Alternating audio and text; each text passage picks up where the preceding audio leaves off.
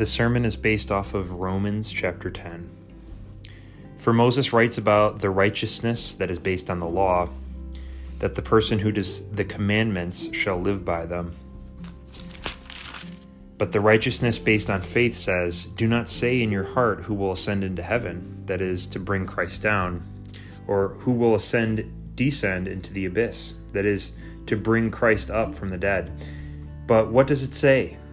The word is near you in your mouth and in your heart. That is the word of faith that we proclaim. Because if you confess with your mouth that Jesus is Lord and believe in your heart that God raised him from the dead, you will be saved. For with the heart one believes and is justified, and with the mouth one confesses and is saved. For the scripture says, Everyone who believes in him will not be put to shame. For there is no distinction between Jew and Greek for the same Lord is Lord of all, bestowing his riches on all who call on him. For everyone who calls on the name of the Lord will be saved. How then will they call on him in whom they have not believed? And how are they to believe in him of whom they've never heard? And how are they to hear without someone preaching? And how are they to preach unless they are sent? As it is written, How beautiful are the feet of those who preach the good news! But they have not all obeyed the gospel. For Isaiah says, Lord, who has believed what he has heard from us? So faith comes from hearing, and hearing through the word of Christ. This is the word of the Lord.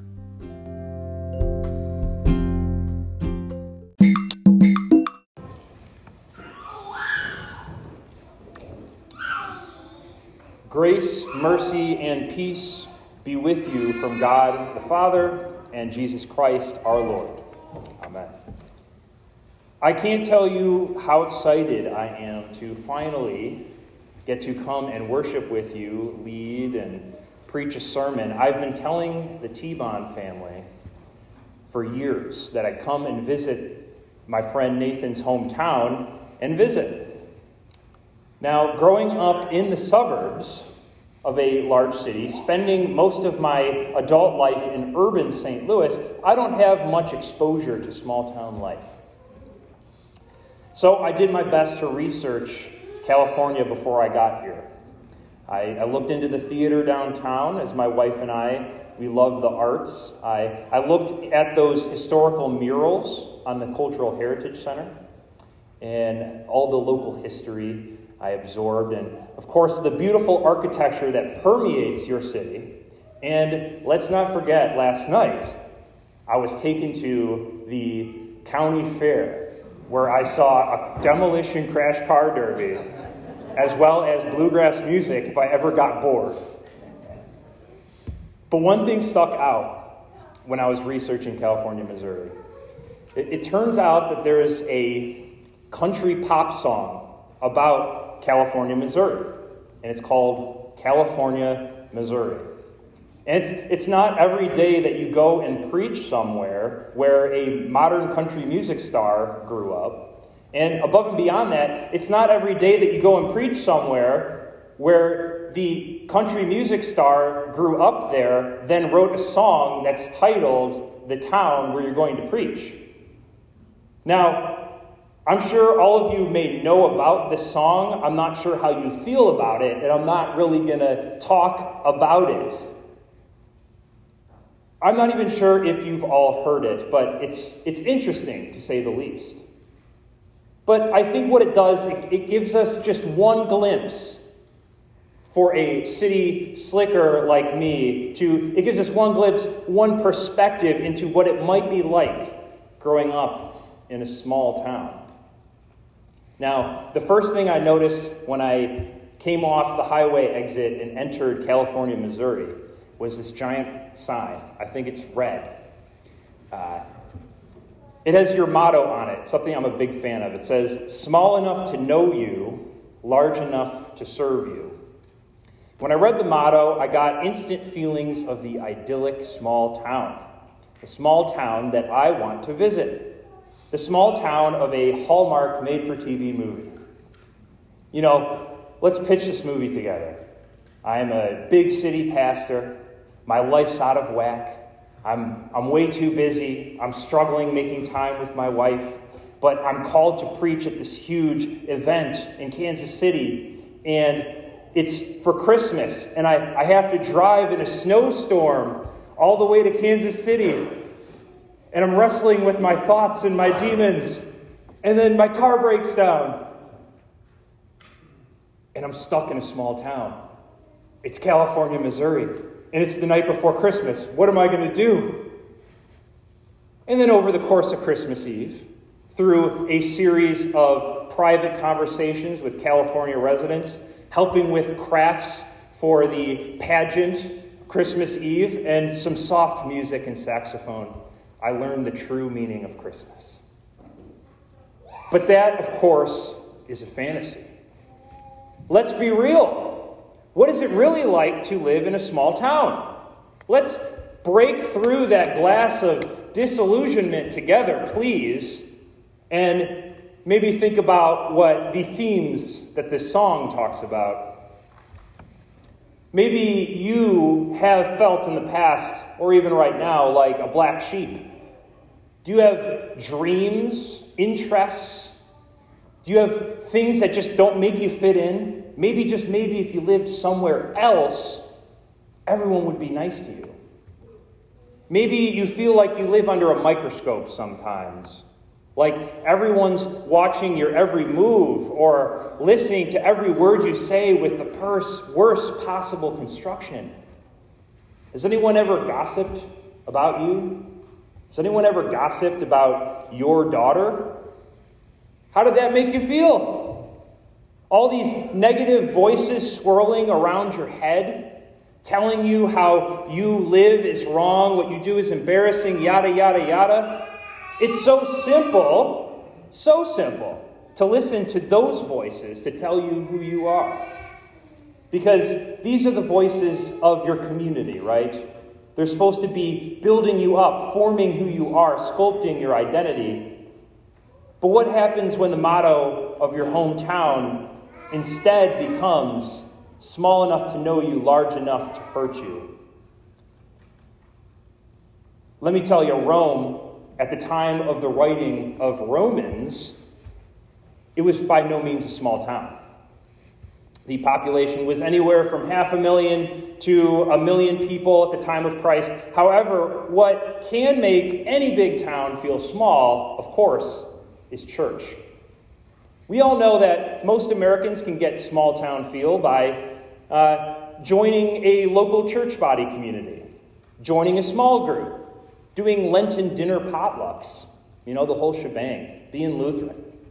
But what quickly, but what this quickly invites, right, is the troubles that come with everyone knowing each other, especially over multiple generations. Roman citizens were still making sense of how to make religion a part of their everyday philosophy. Jews were distrusting of these lawless Romans that had mistreated them in the past. Gentiles wanted to join this awesome religion that promised eternal life, like the guy who founded it, who rose from the dead. But at the same time, I heard rumors you have to be circumcised to be a Christian. But in the end, what does it all come back to? The old problem of he said, she said. Perhaps Gaius said that your daughter, Caesarea, that her blouse was too revealing. What are you going to do about it? Or, I heard you were in the Roman legion. I'm sure you've killed dozens of people. How can you call yourself a Christian? The age old problem the voices of others. Those voices of others, of doubt of your worth, of your goodness, they quickly become maybe your internal voice, a voice of self doubt. Self doubt of whether you really are any good, of whether anyone could ever love you. And here's where Paul makes sure to step in and say, Stop, enough. Yeah, he says, there was a time and place where your behavior made you righteous. He even admits, yeah, your hero Moses said this. He says he wrote about righteousness based on the law, that a, the person who does the commandments is righteous.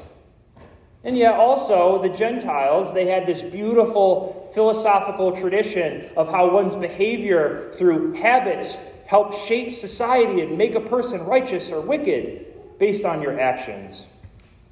But the problem is, God's kingdom broke in. His will for the lives of his chosen people entered the courtroom, and the commotion would not die down. He banged his gavel, order, order, and there was nothing that you could do to stop it. Ah, the courtroom of public opinion. Quite the kangaroo court, huh? I know we've, we've all been defendants there before, but maybe more than we care to remember, we've also been the plaintiff. Or how about the prosecutor, the accuser in the court of public opinion? Well, this kangaroo court of public opinion is what led to the innocent suffering and death of our Lord and Savior Jesus Christ. But the thing is, he made sure that in his last will and testament that that game would be changed forever. One of my friends grew up here in California. He's actually part of your church, and uh, what's cool about him, among, among many things that are very cool about him, he goes to law school. And he's one of the only people I know that have ever gone to law school. So I like to ask him questions about the law. And so, in preparation for this sermon, I made sure to call him and talk about what it really meant to find justice in a courtroom few things stuck out from our conversation. He said, Dan, it's all about due process. Everyone is innocent until proven guilty. The jury's job is not to prove innocence, but to prove guilt. The ultimate goal is to keep innocent people innocent. So then, if that is the role of the court, how different is this to the court of public opinion? From Christ's gross mistrial at the hands of an angry mob to today's cancel culture to the nastiest small town rumor you've ever heard. The jury sees the defendant as guilty until proven innocent, trying to prove their guilt with the evidence stacking and stacking and stacking. And the voice of the prosecutor, the accuser, Satan is saying, You're guilty. You're worthless. Listen to my voice. And how does Paul correct this thinking?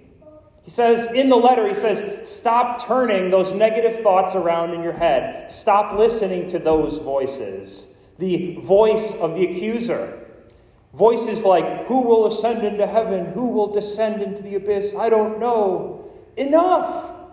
Enough careless words. Tell me instead, where is the Word. Paul tells us. He says, The Word is near you, it's in your mouth, it's in your heart.